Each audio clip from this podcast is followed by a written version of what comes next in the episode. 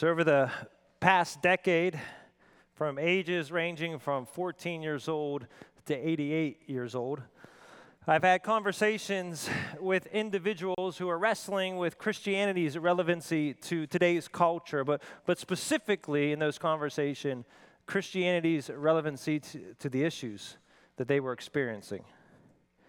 Paraphrasing here from those conversations over the past 10 years, here were some of the, the statements and questions that were made. How can we know for certain Jesus is the only way to God? to, to say Christianity is the only one true religion, I believe, is an intolerant and exclusive position. There's just too wide a gap between Christianity and science. Christians can, can never, when I engage them, answer clearly questions I have about the Bible or, or things like evolution. To me, Christianity is a blind faith. There's not really much evidence or proof for it. Since going to college, I've done more listening to the other worldviews and religions. And my parents always dismiss my questions, and they just tell me, go back to church and get rid of that garbage. Sorry, that's a, a weak answer to me. I have stage four cancer. Both of my parents died from cancer. I have a hard time believing a God who says he is sovereign and loving would allow so much suffering on one individual, let alone all the evil and suffering I see in our world. The Bible is 2,000 years old, written by a bunch of random men. It's outdated and not relevant to today. Father, we come before you this morning Thankful each time that we can gather and worship you. Father, we just witnessed through the, the children and adults of our special needs ministry. What an example of praising you. Thank you for their witness. Thank you for their example to us. God, as we talk today about the why of this summer series, what why relevant faith, we pray, starting today and through the weeks ahead and throughout this summer, that you alone would guide this series. You alone would guide the purpose, the words spoken, the way every person in this room engages with others to invite them to be part of it. And God, bottom line, you would equip your church to bring the good news of Jesus Christ to a culture who is questioning is Christianity for real? Father, I ask that you would be with us today. I pray that the words that come out of my mouth and the meditations of my heart would be honoring, pleasing to you, O God. In your name we pray. Amen. Today, our goal is to leave here with a clear understanding of the why to our summer series entitled Relevant Faith. Ron, the next three weeks, gonna, is going to finish up our First John series before we, we kick off Relevant Faith August 10th and 11th. But we wanted to, to stop today, four weeks out, to make sure we have a clear picture of where we're headed with this series. I want to start this morning with the title Why Relevant Faith? Many would call this series an apologetics series. I'm going to break down that word in just a few minutes. But it, apologetics is basically the science and art of defending a belief system. If you haven't noticed, the word apologetics is not the coolest word in the world. And people out in culture, if you mention the word, they'll have no idea what you're talking about. Actually, some people right now in the church have no idea what that word means a team of us for the past three months who have met and discussed and have been praying landed on relevant faith because we want to communicate to our congregation, we want to communicate to the next generation, we want to communicate to the guests that we will invite in August and September. We want to engage our culture and say Christianity is not an outdated and blind faith. It is the reasonable faith it is the intellectual faith, and it is the relevant faith for today. That word about relevant means this to be closely connected to what is being done or considered, appropriate for the current time, period, or contemporary circumstances. The contemporary circumstances of our culture sets up Christianity to absolutely be the relevant faith for today. We live today in what many call now a culture of confusion. The next generation is bombarded with information and told never to commit to anything. So much so that it, you can see it in the data. Barna Group said last year the biblical worldview of the, the, adults, think 18 years and older, of the adult population of our country, the biblical worldview in 2016 was already pretty low at 10%. As of last year, 2018, it's down to 7%. 7% of people, adults in our country, have a biblical worldview. Gen Z's even worse. Gen Z is their children and teenagers right now. 4% of Generation Z have a biblical worldview. So much so that people go to the, the depth of saying they are biblically illiterate. James Emery White states in his book Serious Times that actually written about a decade ago, but he was already seeing this movement in our culture of confusion. He says we're now influenced by these three major factors secularism. America is no longer even close to being normed by Christian values. Pluralism. Many belief systems now complete, compete for our allegiance, and they're all seen as equal. True for you, not for me. Let's just get along. Privatization. Matters of faith are to be kept to oneself. Today is all about personal autonomy. Our culture now is so far down this path that Oxford Dictionary has a word of the year every year. And in 2016, the word of the year to define our culture today is post truth. Here's what they defined it as in 2016 relating to or denoting circumstances in which objective facts are less influential in shaping public opinion than appeals to emotion or just personal belief. Why relevant faith? Because if the church is not going to answer the call to turn our nation back to God, then who will? While preparing for this message specifically, why is the Bible Chapel taking this on? Why are we doing this as a church? I kept coming back, no matter how hard I tried to do something else, I kept coming back to our five values word, worship, connect, serve, share. If you have your notes in your uh, program today, we're going to walk through five reasons why we believe we need to hit this series, Relevant Faith. And right now, we're going to that first one. It starts right here the Word of God. Apologetics is rooted in Scripture. I want to look at two passages today. We could look at many more, but two that I believe really stamp down that we need to hit this area hard as a church. Turn with me to 1 Peter chapter 3. We're going to start there. 1 Peter chapter 3. If you don't have your Bible, every verse will be on the screen. So Peter writes this letter to dispersed believers of the first century world. They're spread out because they have been on uh, heavy persecution. And he's writing with them with the motive the first, make sure they understand that they are secure in Jesus Christ. The believer has assurance of his or her salvation. Nothing physically someone can do to you, Peter says, that can strip away your spiritual security in Christ. Second, he is writing to them with a sense of urgency. If you read this letter, you can feel the urgency in Peter's words. Church, we got to be urgent in the culture. That was the first century culture. Obviously, the same is true today. 1 Peter chapter 3, look at verses 13 through 15 with me. Now, who is there to harm you if you are zealous for what is good? But even if you should suffer for righteousness' sake, you will be blessed. Have no fear of them, nor be troubled. But in your hearts, honor Christ the Lord as holy, always being prepared to make a defense to anyone who asks for a reason for the hope that is in you yet do it with gentleness and respect.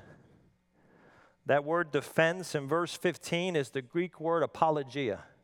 It means to give a defense, literally a verbal defense, a reason, statement, or argument for what you believe. Contextually, Peter most likely was charging these first century believers to say, Be ready. That's what always be prepared means. Be ready to give a defense when people say, Why in the world would you suffer for Jesus Christ? Look at your life. Why? Peter says, be ready to give a clear articulation for why you're all in for Jesus. And from that term, apologia, we get this area today of Christian apologetics. Eight times in the New Testament, you see the word apologia. We're not going to go through them all today. All the references are in your notes if you want to track them down this week. Apologetics does not mean to say you're sorry. It refers to the defense of a person would make for what they believe to be absolutely true. For Christians, it's the evidence we give for the validity of our Christian faith. Frank Turek, well known apologist, puts it this way Christian apologetics can be summarized in two parts objective reasons and evidence that Christianity is true, it corresponds to the reality all around us, and the communication of that truth to the world. Some might say, okay, makes sense. What does that practically look like in the life of a believer? Well, let's go right back to Scripture. Turn with me now to Acts chapter 17. Acts chapter 17. Paul here is at the end of his second missionary journey. Uh, he is sent forth to Athens. Uh, he has a group coming with him, uh, specifically uh, Timothy and Silas is not far behind. So Paul could have took a little break from ministry, a little siesta, but that's what Paul does, right? On the go, on the go, on the go. So he's in Athens by himself. If there was ever a city of that time that you could say was biblically illiterate, Athens. Most often, if you look at Paul, when he's reaching people for Christ, he spits scripture out. All he does is spit Old Testament scripture. Here, he's in a biblically illiterate city, and he's going to engage the culture, understand where they're coming from, to break down the intellectual and spiritual obstacles they have to the Christian faith. Look at me, look with me to verses 16 through 18 to start. Now, while Paul was waiting for them in Athens, those who were going to come join him, his spirit was provoked within him as he saw the city was full of idols. He reasoned in the synagogue with the Jews. He always went to the synagogue, the religious elite, to show the Old Testament pointed to Jesus. And he and the devout persons, and he went to the marketplace every day with those who happened to be there. Paul just went to the city center, engaged people in conversation. Specifically, verse 18 says, some of the Epicurean and Stoic philosophers also conversed with him. Some said, What does this babbler wish to say? Others said, He seems to be a preacher of foreign divinities because he was preaching Jesus in the resurrection. Paul's hanging in the marketplace, observing the culture, interacting with the people of Athens. He's starting to stir up some commotion the philosophers of that day. I can't break them down in too much detail, but basically this the Epicureans said the purpose of life is basically pleasure and happiness. Do whatever makes you happy. Sound familiar to today at all? Do whatever that makes you happy. The Stoics were all about life purpose. You want to find a way to make a name in history, is all about purpose. So here's Paul in Athens educating himself on the city and we're going to see how he uses that to break down these barriers for Christ. He's all about the gospel. Some people say Paul here looks like he's doing cultural compromise. He doesn't mention scripture. Oh, he mentions scripture. Maybe not the, the exact verses, but he's speaking the truth of scripture throughout. If you read the whole chapter, it's the meta narrative of scripture uh, creation, as he's about to do right now, fall, redemption, consummation. He's speaking the truth of scripture, but he's speaking to a biblically illiterate city and he's using what they know, what they believe in, to point them to Jesus. Let's keep going. So he's brought to uh, what many call Mars Hill. It's the Areopagus here, which was the judicial center of Athens. He's caused so much commotion. People are like, just let this dude speak to everyone. So here's Paul's address. Look at verse 22. So Paul, standing in the midst of the Areopagus, said, Men of Athens, I perceive, I have observed you, I have listened to you, I have understood you that in every way you seem to be religious. For as I passed along and I observed, I observed your culture, the objects of your worship, I found also an altar with this inscription to the unknown God. What therefore you worship as unknown, this I proclaim to you. Look what Paul's doing. Paul says, I, I looked at all these idols you have for your gods. Actually, you were so concerned, you might have left one out, you just did one for an unknown God. He says that's actually the most accurate one you have. Because the very God you're trying to worship is completely unknown to you. Let me proclaim him to you. Verse 24, he starts with creation. The God who made the world and everything in it, being Lord of heaven and earth, does not live in temples made by man. He's connecting with their barriers. He doesn't live in this idol stuff you're making. Nor is he served by human hands as if he needed anything. Since he himself, now remember, what, what are the Stoics all about? Stoics are all about purpose, purpose, purpose. I think this sums up purpose. God himself gives to all mankind life and breath and everything. You want purpose? Let me tell you about the one true God. 26, and he made from one man, speaking of Adam, every nation of mankind to live on the face of the earth, having determined a lot of periods and the boundaries of their dwelling place, that they should seek God and perhaps feel their way toward him and find him. Yet he is not far from us. Now look what he does in verse 28. For in him we live and move and have our being as even some of your own poets have said. For we are indeed his offspring. What, scripture is he quoting there? He's not. He's literally quoting Greek philosophy.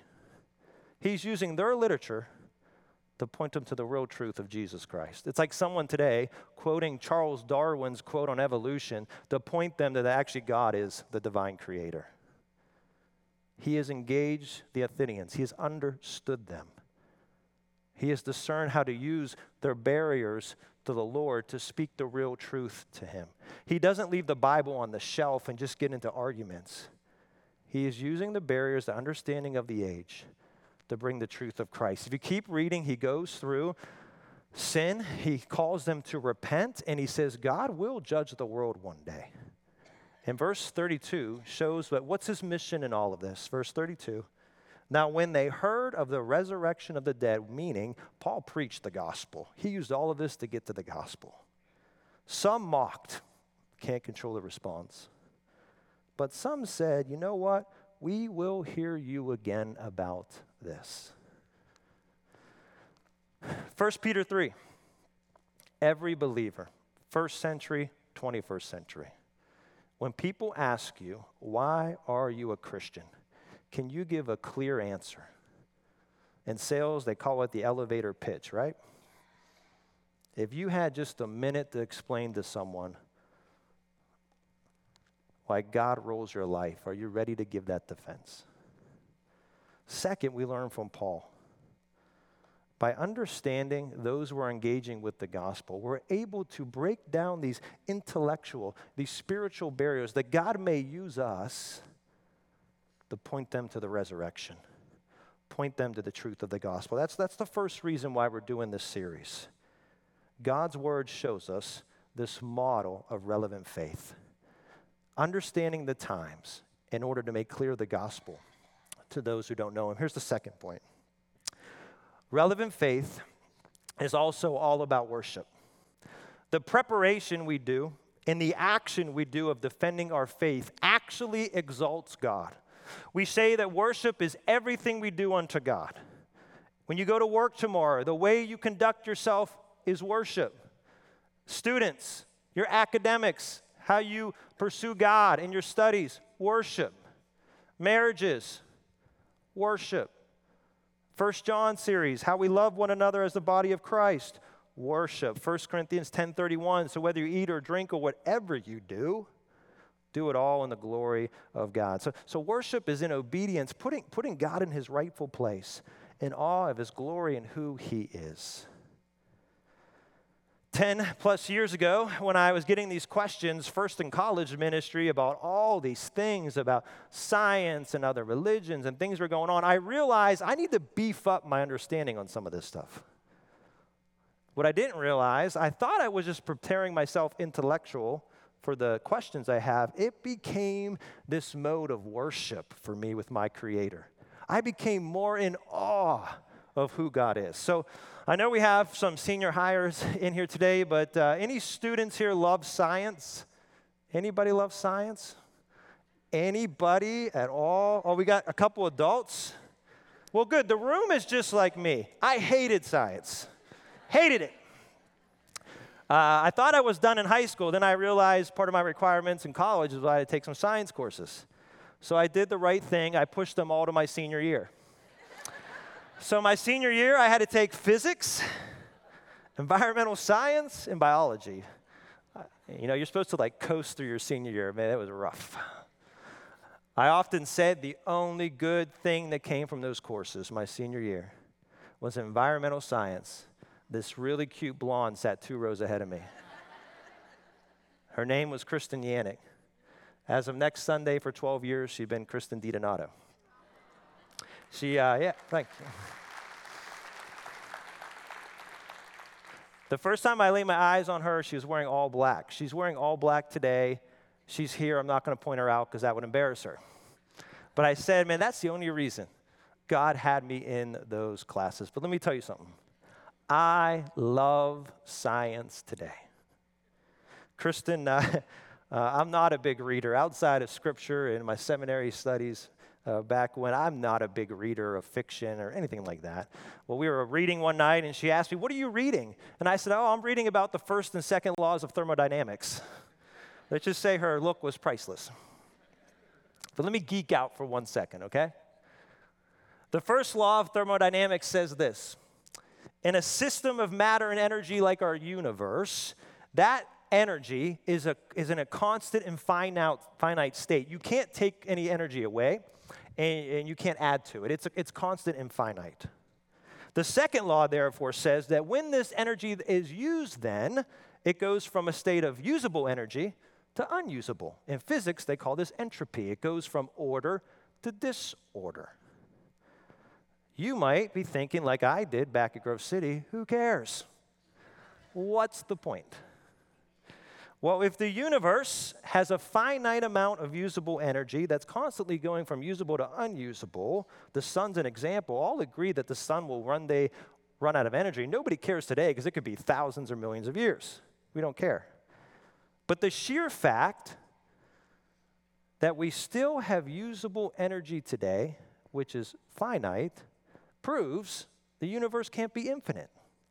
If you go an infinite amount of years back, what do you do? You keep going, and you only have a finite amount of usable energy, we would have ran out by now. The truth of that understanding is what John Cimbala, who's the doctor, is one of the doctors of mechanical engineering at Penn State University today. He says the truth of thermodynamics caused him to believe in God. And listen to what he says. Since energy is continually changing from available to unavailable energy, someone had to give it available energy in the beginning. Who or what could have produced energy in an available state in the first place? One can only conclude that the universe had a beginning. And that beginning had to have been caused by someone or something who operates outside of the known laws of thermodynamics. Evolution theories of the universe cannot counteract the above arguments for the existence of God. Listen to what he says. He says, Evidence such as this helped to convince me to believe in God and to accept his plan of salvation through his son, Jesus Christ. How amazing. The laws of thermodynamics caused Dr. Cimbala to say, I can't take this anymore. There has to be a God. And then he heard the gospel and he trusted in Jesus Christ. So, so the heavens declare there's a God. Have you ever read that anywhere? Maybe the Bible. Psalm 19:1 The heavens declare the glory of God, the skies proclaim his handiwork. Romans 1:20 For his invisible attributes, namely his eternal power, his divine nature is not hidden, it's clearly perceived ever since the creation of the world in the things that have been made, so we're without excuse to say, Is there, is there not a God? I got one more. I can't skip DNA because it's too cool.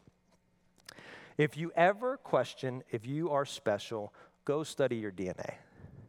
Since the discovery of the structure of DNA in 1953, scientists continue to be baffled at the complexity of these molecules that give us life, that allow us to reproduce, that really allow us to exist. Sean McDowell, in a book called Evidence That Demands a Verdict, states this The human body has an average of 100 trillion cells. In one single cell, the DNA contains the informational equivalent of roughly 8,000 books.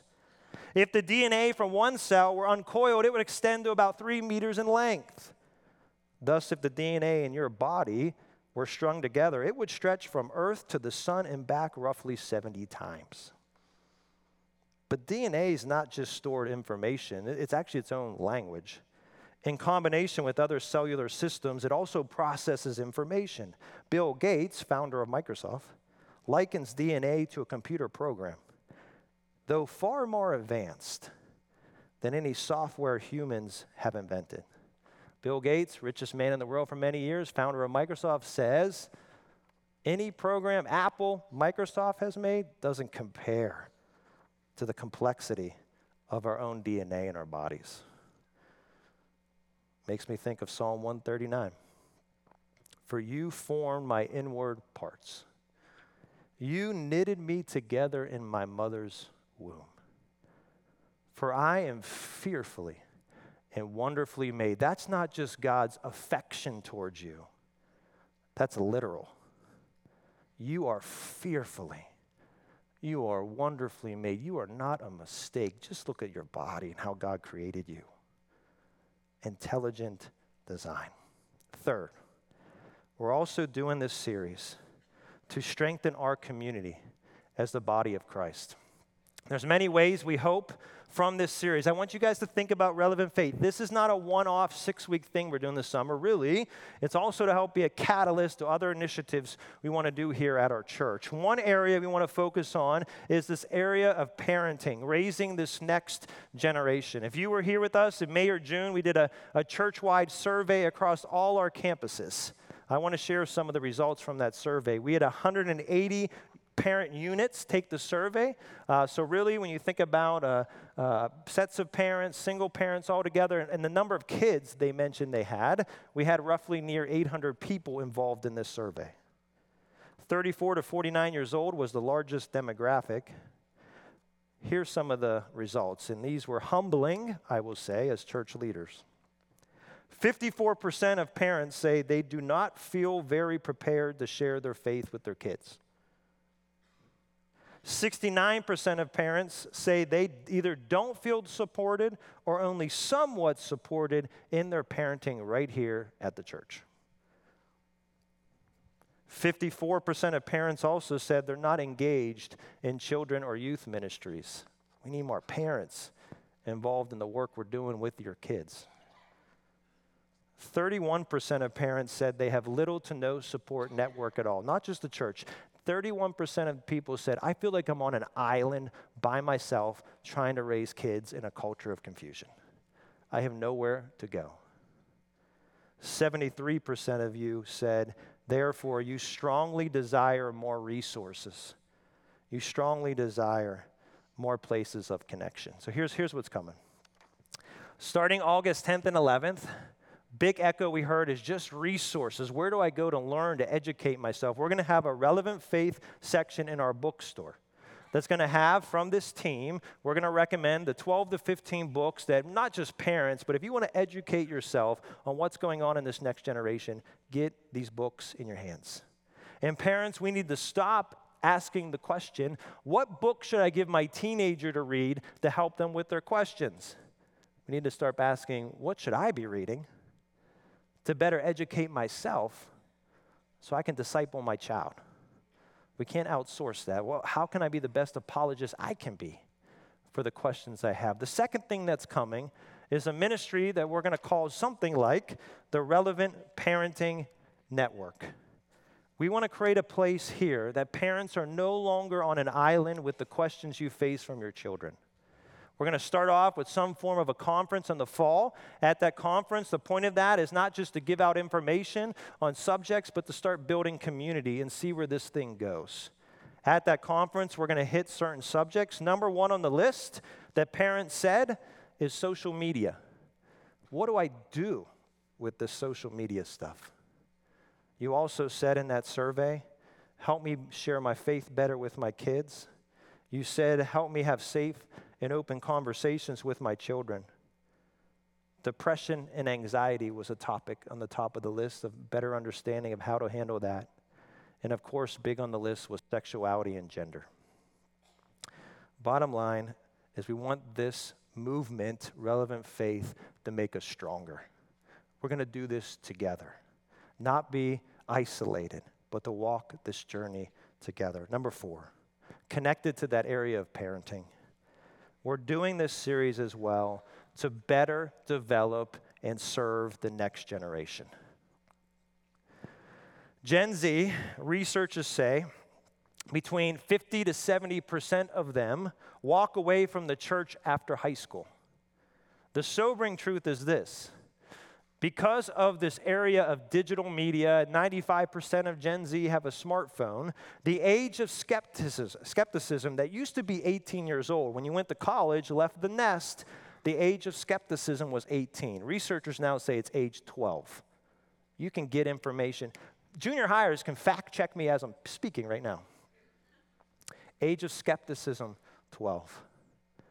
Recent surveys of incoming freshmen who said that they, they left the church, they said uh, of that group, 79% of them said they started leaving the church between the ages of 10 and 17.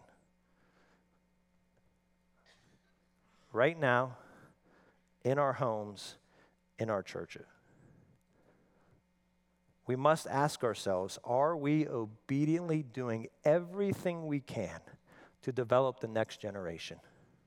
This is not just the student ministry staff responsibility, this is all of us together preparing the next generation who's going to lead this church.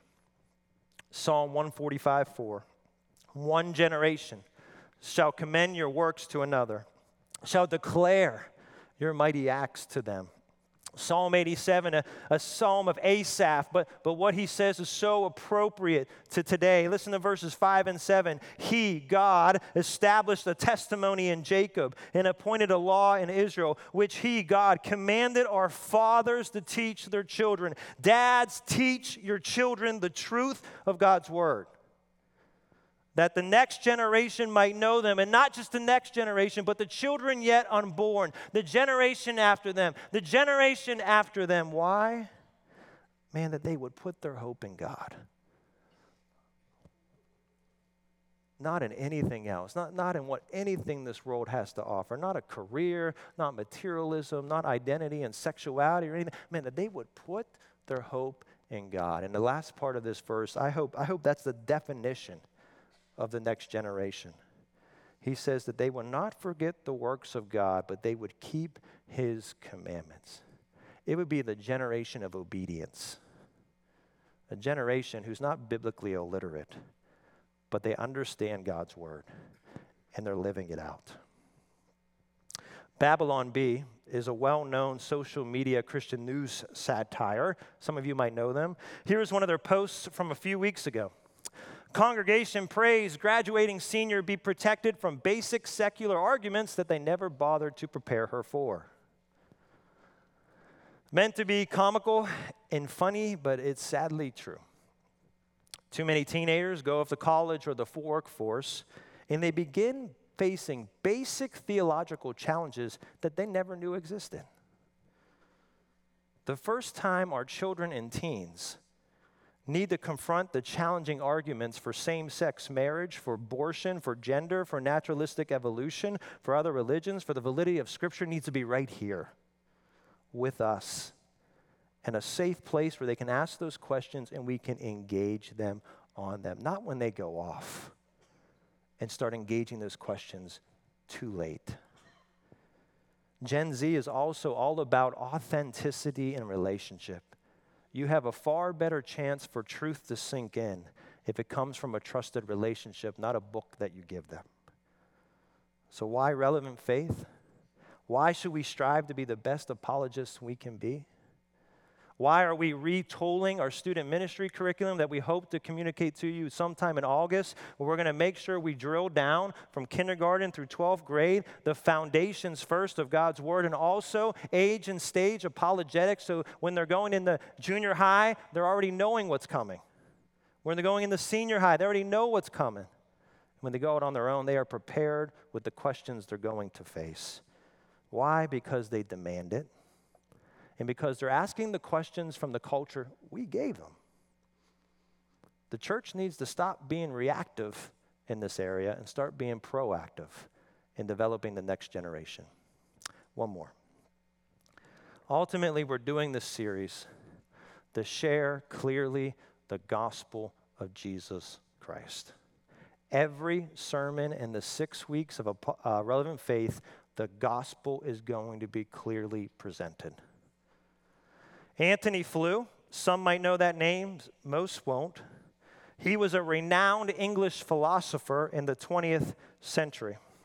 He wrote over 30 books, uh, most famously, Theology and Falsification. In that, in that short paper, which is really well read, uh, he said the idea of God is philosophically meaningless.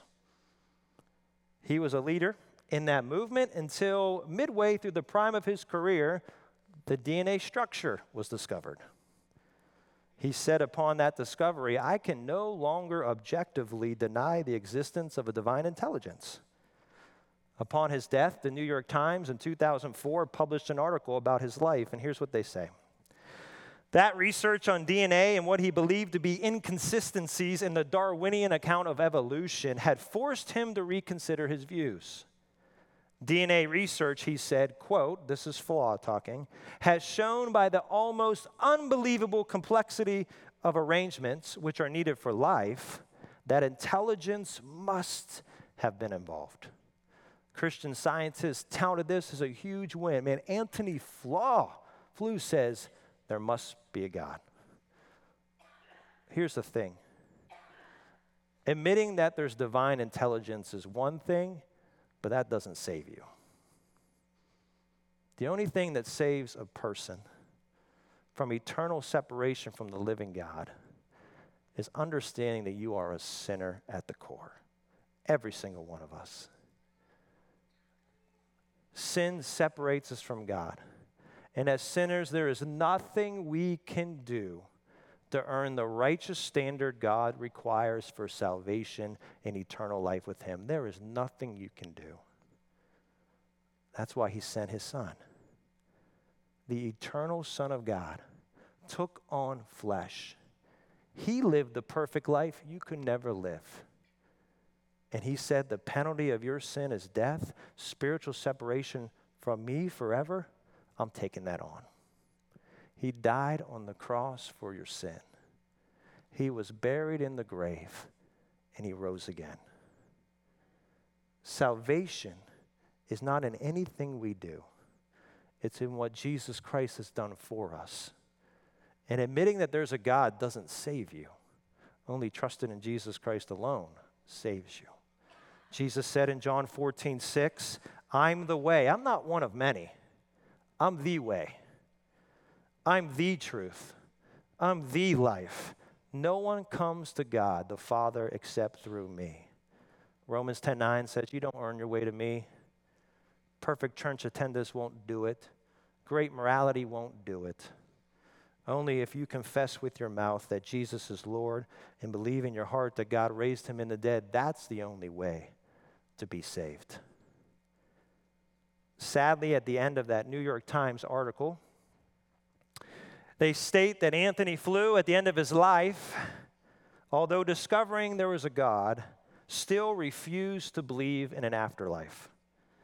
The article ends with this quote directly from him quote, I want to be dead when I'm dead, and that's an end to it.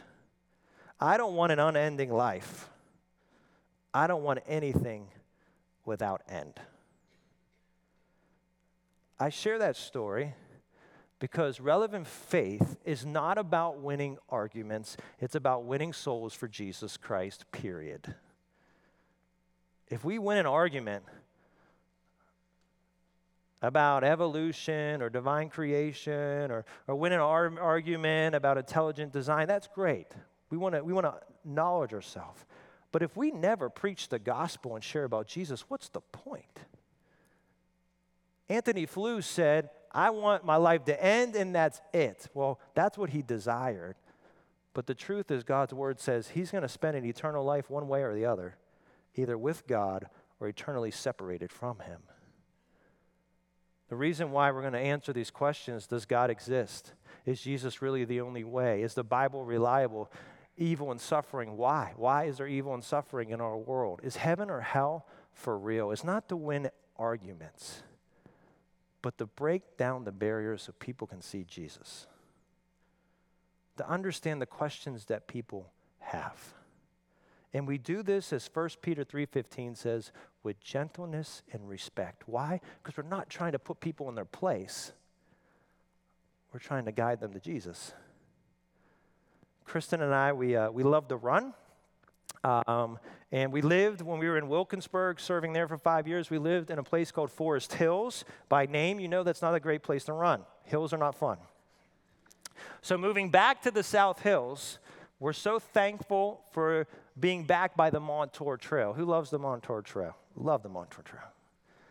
Now, if you ever ran or walked or did a bike on the Montour Trail, they have a bunch of these tunnels, right? And they look like they're about to cave in.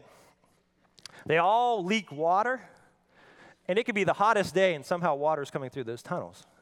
But I love those tunnels because they are refreshing on a hot day so a couple weeks ago is one of those days, if you looked on your weather app, it says, don't run. What did I do? Went for a run. Went around 11 o'clock and I was running and it was unbearably hot. But I knew that tunnel was coming. And here's a picture of the actual tunnel I went through. I went back and took a photo of it because I was thinking about this series. I was running in the hot, dry heat of the day, but I knew that tunnel was coming. And I knew once I got there, I would be refreshed. What I didn't expect is that it was so hot that the cool air actually came out of the tunnel, and about a few hundred feet before I got there, I could start feeling the breeze. It was literally drawing me in to the tunnel. I share that because I want you to picture the tunnel as the church secure, refreshed, renewed in Christ. And only the Holy Spirit can convict a sinner of their sin and draw them into relationship with Jesus Christ. And my picture that people living in a culture of confusion are in like that hot sun. And, the Holy Spirit is that breeze. Only the Holy Spirit can draw someone into a relationship with Jesus Christ. But you know what? Where else does the Holy Spirit reside? Right here. And I believe in a day where the trend of the next generation, the trend of the culture as a whole is headed away towards God, it's time for the church to get out of the tunnel and engage people on this path of life. And that through this series, we would go under the power of the Holy Spirit, right? Only He can draw someone to Himself. But go and engage people who have serious, genuine questions about God. And maybe God would use you along that journey to just break down some of those barriers, to ultimately allow Him, Him alone, to lead them into relationship with Jesus Christ. So I'm going to give you one challenge over the next four weeks. This one challenge. At the end of your aisle, either on the sides or in the middle, there's a basket. If you're at the end of an aisle, check for a basket. Pass that down. Take one of those postcards, one of those postcards. is an invitation for the summer series. I'm not asking you to take five or six. If you want more, we'll get you more. I'm asking you to take one invitation, get out of the tunnel, and who are you going to go engage and invite them to this series? Maybe someone's on your mind already. Uh, the things we've discussed, you're like, man, I know who needs to be here. Maybe over the next four weeks, God will allow you to engage someone, and you have that thing in your back pocket, and you say, Hey, my, my, you, you mentioned something about what's going on in your life. My church is doing this series. It's about answering the questions a lot of people have. I, I invite you to come with me. Would love for you to come and hear about this series.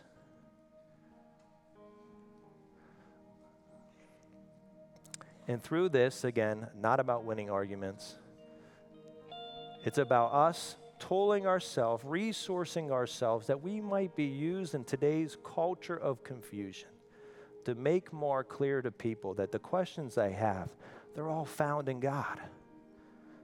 And ultimately, Christianity is the relevant faith for their eternal soul.